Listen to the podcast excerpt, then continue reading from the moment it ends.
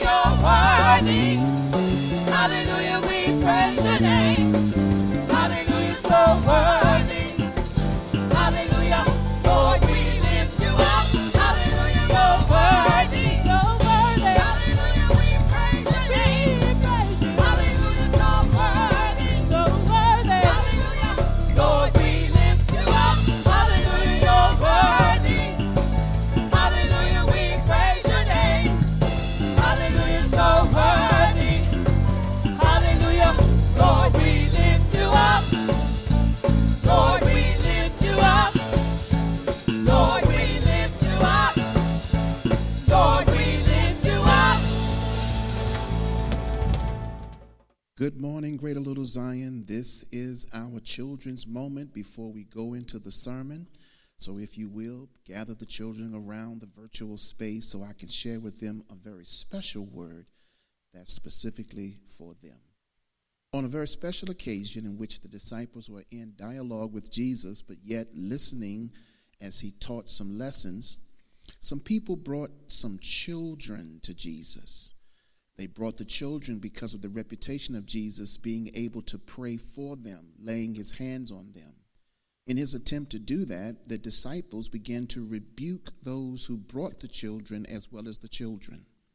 But Jesus gave a lesson to prove that you, little boy, little girl, you, child of a mother, child of a father, you, first grader, second grader, kindergarten, third grader, fourth grader, on up, you are valuable to the kingdom of God.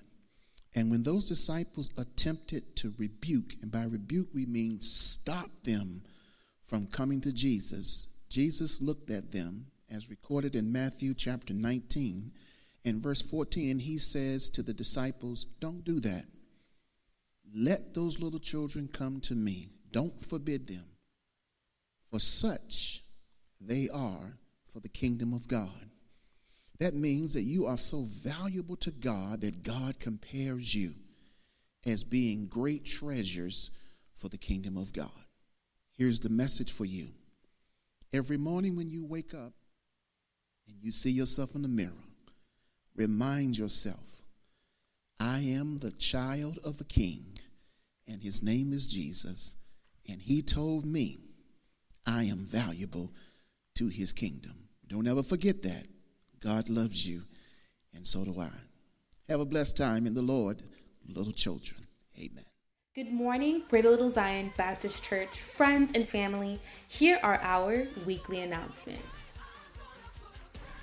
You, yes, you, you are invited to our Zion Day worship service.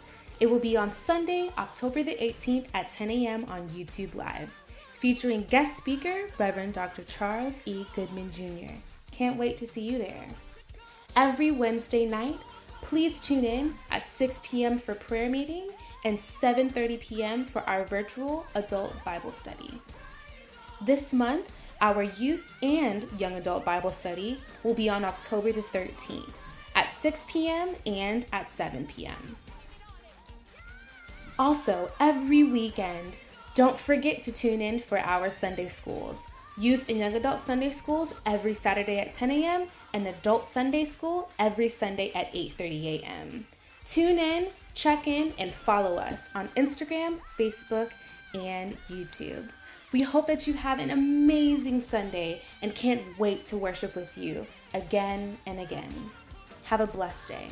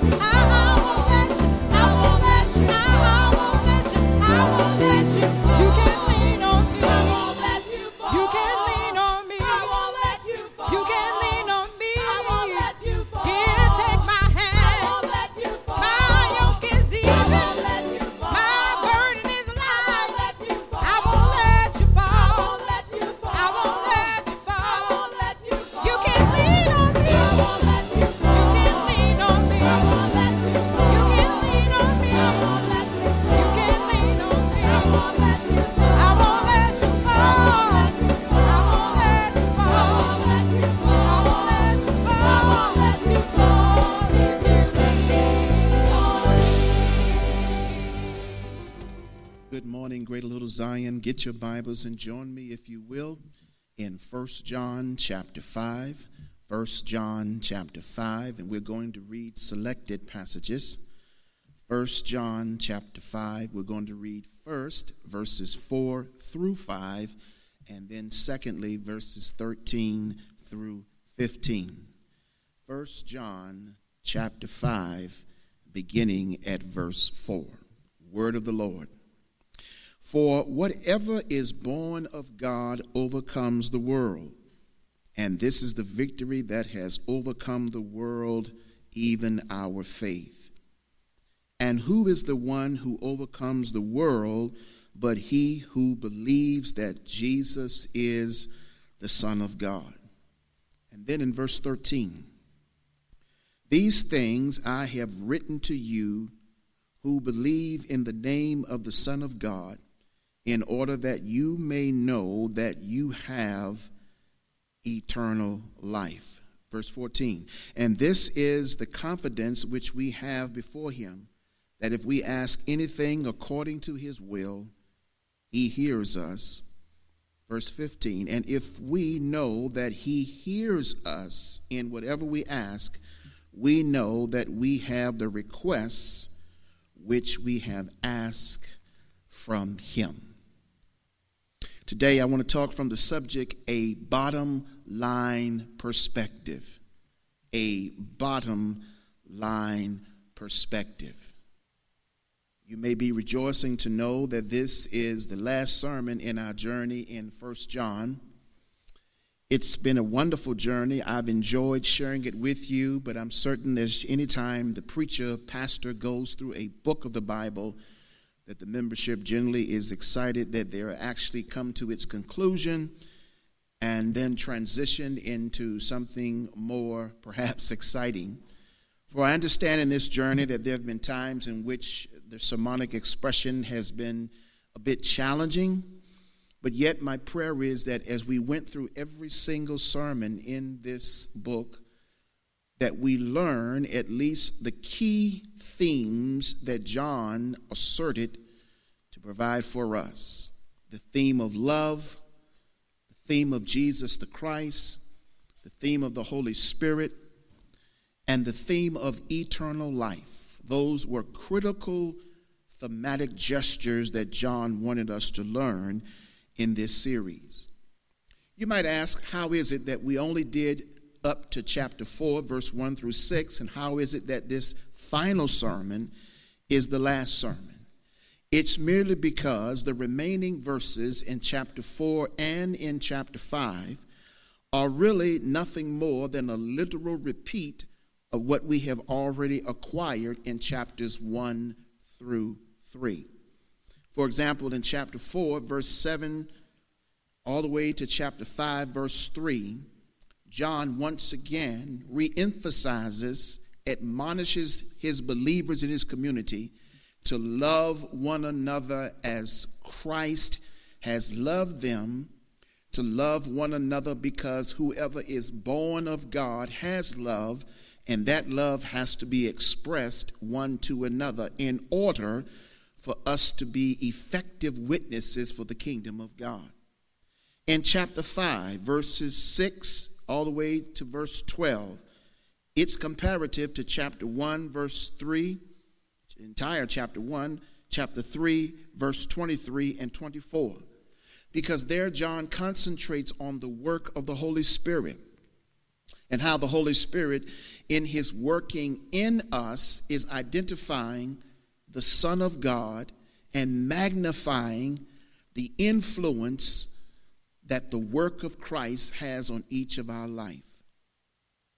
In chapter 5, verses 18 through 21, it's comparative to chapter 1, verse 8 through 10, and chapter 2, verse 1 through 2. And that is, we have freedom. Through the Holy Spirit and the Word of God, we've been given freedom to break the chains of habitual sin. It's a rejoicing moment to know that we don't have to be chained in prison because of a habit. And then in chapter 5, verse 13 through 17, is a parallel to chapter 3, verse 19 through 24. that we have an assurance in Christ that we have eternal life because of what he has done through his finished work. I lift that up because, in the literal sense, it is again those themes in which John tries to emphasize, but let me spread that horizon. John says, I want you to first know that Jesus Christ is the incarnate Son of God. It's critical that that is a conviction in your heart. Secondly, he says that genuine Christianity is identified by godly love that's expressed to both the Christian and the non Christian. And as I said earlier, third, the Holy Spirit provides the power to break habitual, defeating sin in our life. This book led me to something that I thought was quite incredible in rereading what I had read before. It comes out of the words of Dr. Cornel West in his book entitled Hope on a Tightrope. And this is what Dr. West says. It was an interesting statement, one that causes me in a moment to cringe, but yet at the same time I understood its implication. I quote, he says, It is unclear whether we're going to make it. I'm not an optimist at all. That struck me. But then he says, Mr. Barack Obama says in his book, he has the audacity to hope. Cornel West says, Well, what price are you willing to pay? It's no longer enough to be willing to die, you have to be willing to live the truth. Somehow, you have to be able to walk that tight rope. Because that's what truth is it's walking a tight rope in the face of opposition, in the face of persecution, in the face of frustration, in the face of agony. It's walking that tight rope, holding on to the faith that you're going to be victorious, and even acknowledging that I may not see the victory completely on this side of existence. But yet, I have to write, I have to walk this tight rope because I have to write in the space of my existence that I have the audacity to hope and believe in the presence of pessimistic contexts. I love First John because the practical nature of this book invites us to consider at least three statements that I've come upon that I think will revolutionize us in comprehending what John is attempting to say. The first statement is the stronger principle of growth lies in human choice. I'll say that again. The stronger principle of growth lies in human choice. See, remember what John was confronting his community about was you have a choice to love, even though inside of you is a living Christ who loves you, it yet will not be manifested until you've decided that I will express out what's going on in the inside of me.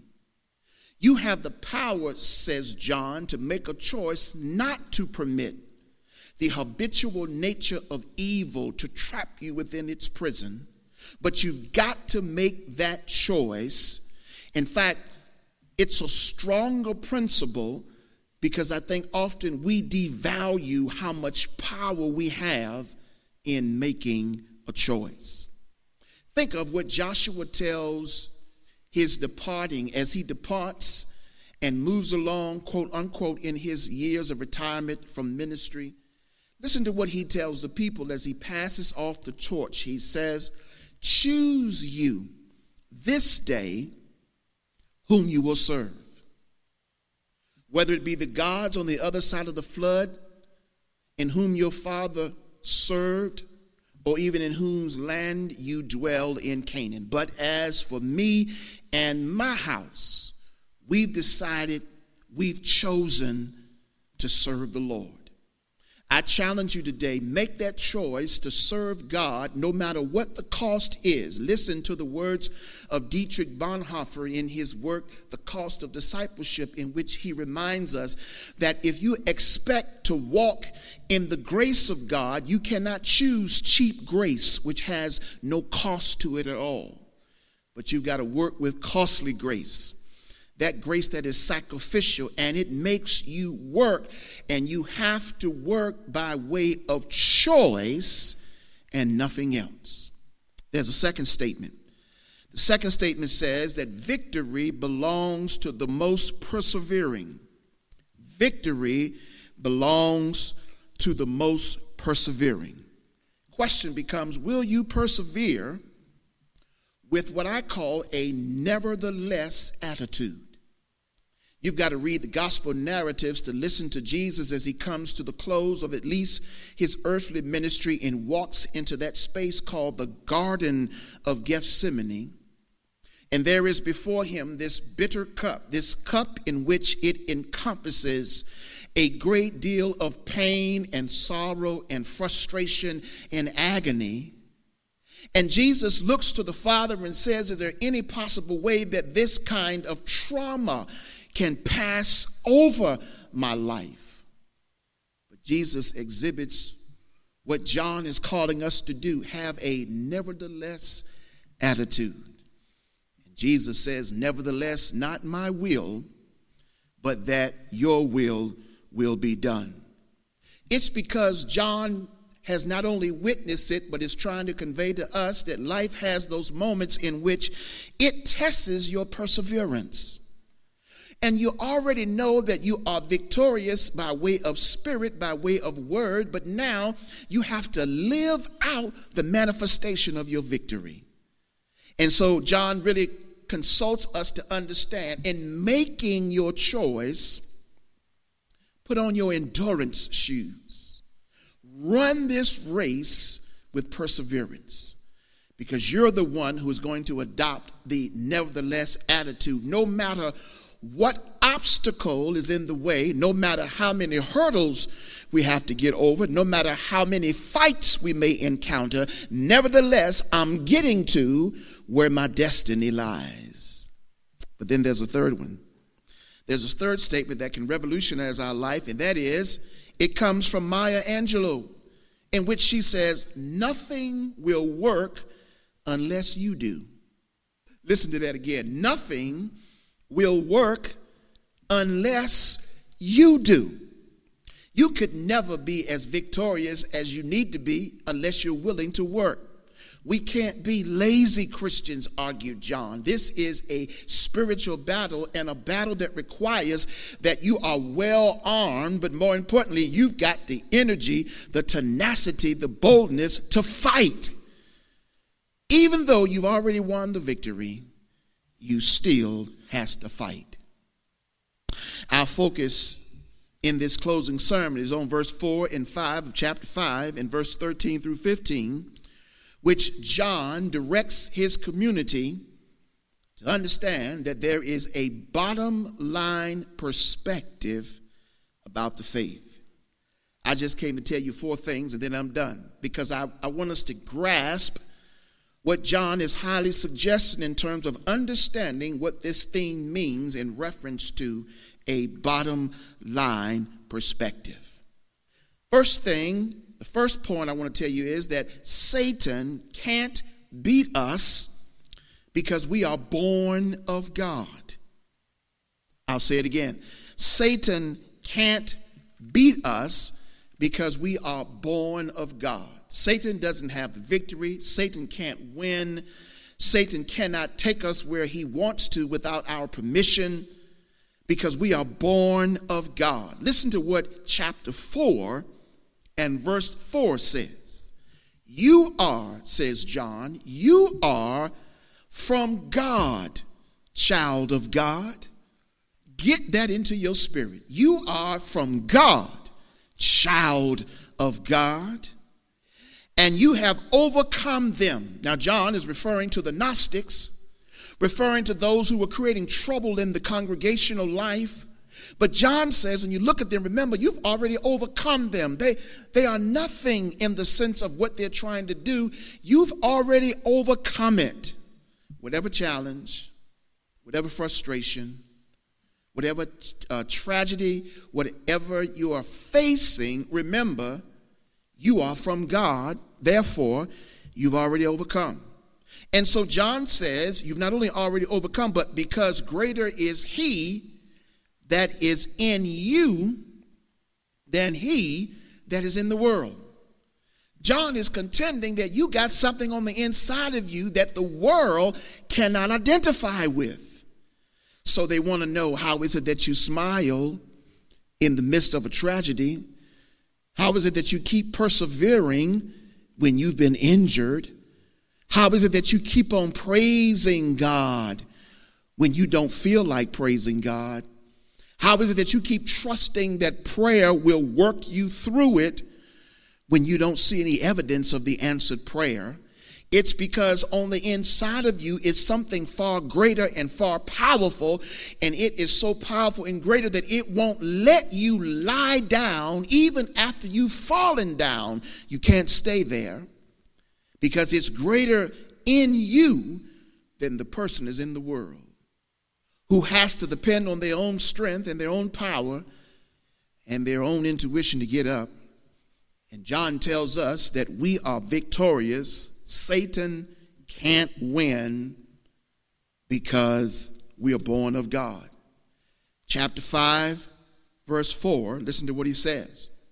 For whoever, he told us in chapter 4 that we're already victorious when you're born of God. But then he tells us in chapter 5, verse 4 whoever is born of God overcomes the world. And so I'm just thinking, whatever the world hurls at you, throws at you, puts in your path as a stumbling block, you've already overcome it. You've already been victorious. John says, We've overcome the world and that's the victory that has overcome the world. It's all in the past tense. It's already happened, written in the heavens, declared, even our faith. I like that because that suggests to me that sometimes when I don't have enough faith, yet God still causes my victory to be experienced. Some of you can testify to that. And that's how we can walk around saying, Satan cannot beat us because I'm already victorious, re emphasizing I've overcome the world. But then there's a second thing that I think John is saying to us.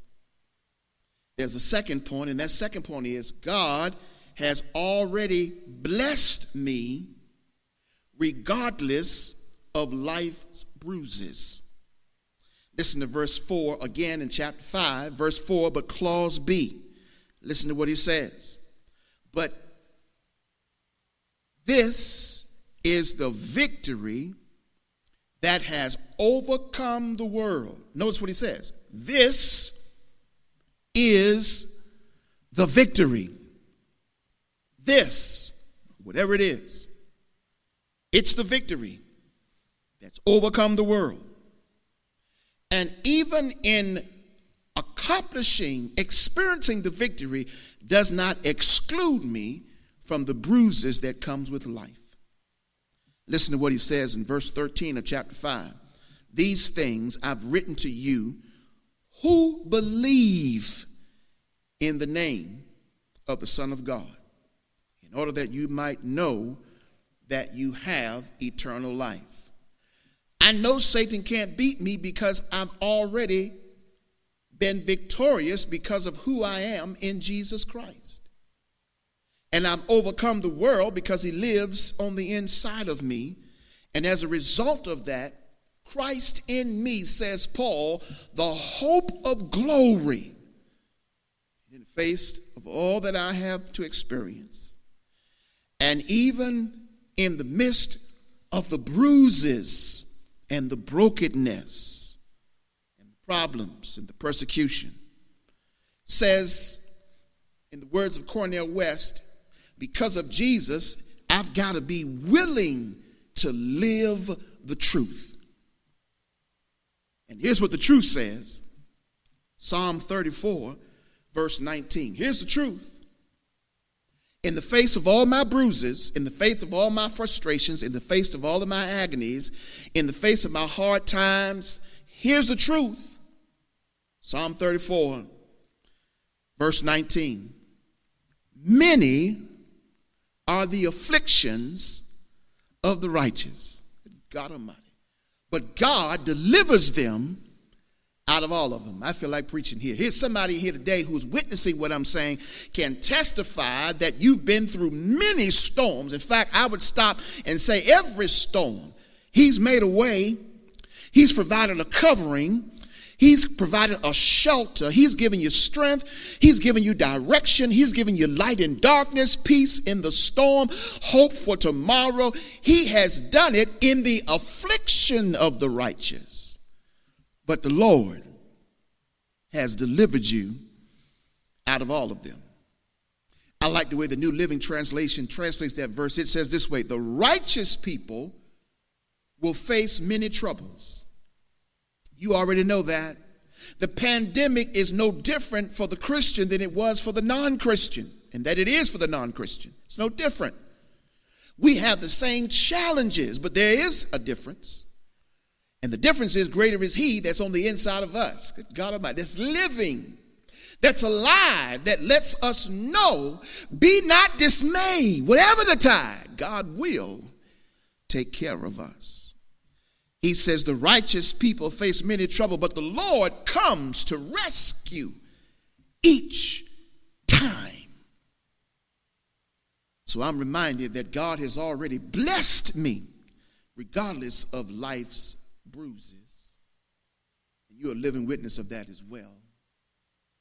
But then there's a third thing I think John is telling us. He's saying this I'm the beneficiary of prayer. Look at verse 14 and 15, if you will, in chapter 5 of 1 John. This is the confidence which we have before him that if we ask anything according to his will, he hears us. And if we know that he hears us, and whatever we ask, we know that we have the request which we have asked of him. In other words, once I lay it before the feet of God, I've got to grasp what the writer of Hebrews says. I've got to not only come boldly before the throne of grace, but I've got to believe that He is a rewarder of those who diligently seek Him. I'm the beneficiary of what prayer can do. Somebody prayed for me Somebody is praying for me. Somebody prayed for you. Somebody is praying for you. You are the beneficiary of what prayer can do when you are not even aware that prayer is covering your life. You're the beneficiary. And we shout today, we are in a space of celebration, in a space of comfort, in a space of provision, because somebody is praying for us when we're asleep, when we're unaware what somebody is doing. John says that Satan can't beat you because you're born of God. John says that God has already blessed you regardless of life bruises. John says that you are the beneficiary of prayer. In fact, James comes along in chapter 5, verse 16 of his book and says, It's the effectual fervent prayer of a righteous person.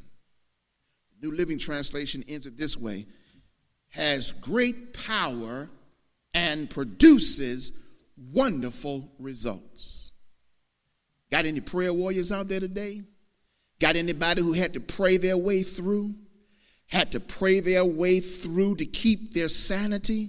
Had to pray your way through the storm for direction? Had to pray your way through strength, for strength, when you had no strength? Do I have any prayer warriors who can testify? I know that prayer works. It not only has brought me through, but it's still bringing me through, and I'm having the faith and hope that's going to bring me through every single time because I am the beneficiary of what prayer can do. Then there's a fourth and final thing. John says Satan can't beat us because we're born of God. John says God has already blessed us regardless of life bruises. John says that I'm a beneficiary of prayer, but there's a final thing. Life strengthens my belief in Jesus. Listen to what he says in verse 5. And who is the one who overcomes the world but the one who believes that Jesus is the Son of God? Here's what John says that's the bottom line perspective of my theology. That's the bottom line perspective of my hope. That's the bottom line perspective of my anticipation.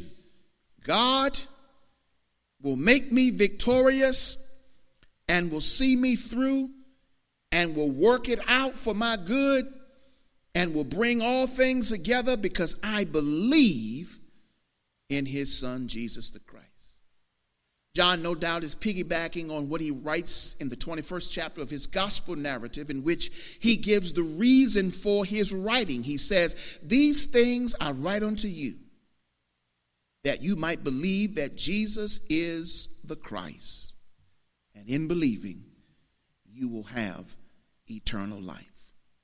That's the reason why John doesn't include all of the biographical narrative in the sense of the genealogy, those things that involve the early ministry of Christ, the raising of Christ. He doesn't include that. He is more concerned about unveiling the divinity and the humanity of who Jesus Christ is. His Christology is all about showing us you can do it. You are victorious because Christ has already done it. Believe in what he does and what he has done, and you shall be an overcomer. That's the bottom line perspective.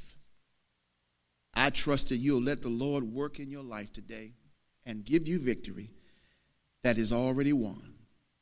All he wants to do is send it to you.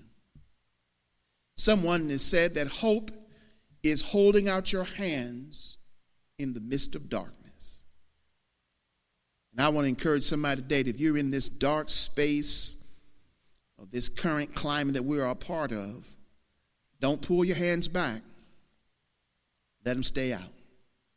But in staying out, lift them up and give adoration to the King of Kings. As the psalmist says, unto the hills from whence come your help. Your help is going to come from the Lord. That's the bottom line perspective. Let's pray together. Lord, I pray that your word has brought life to someone on this morning, that this day, as they move forward, they can witness the power of your word and how John has encouraged us to maintain strength in the midst of challenging days. Save somebody who calls on your name today, Lord God.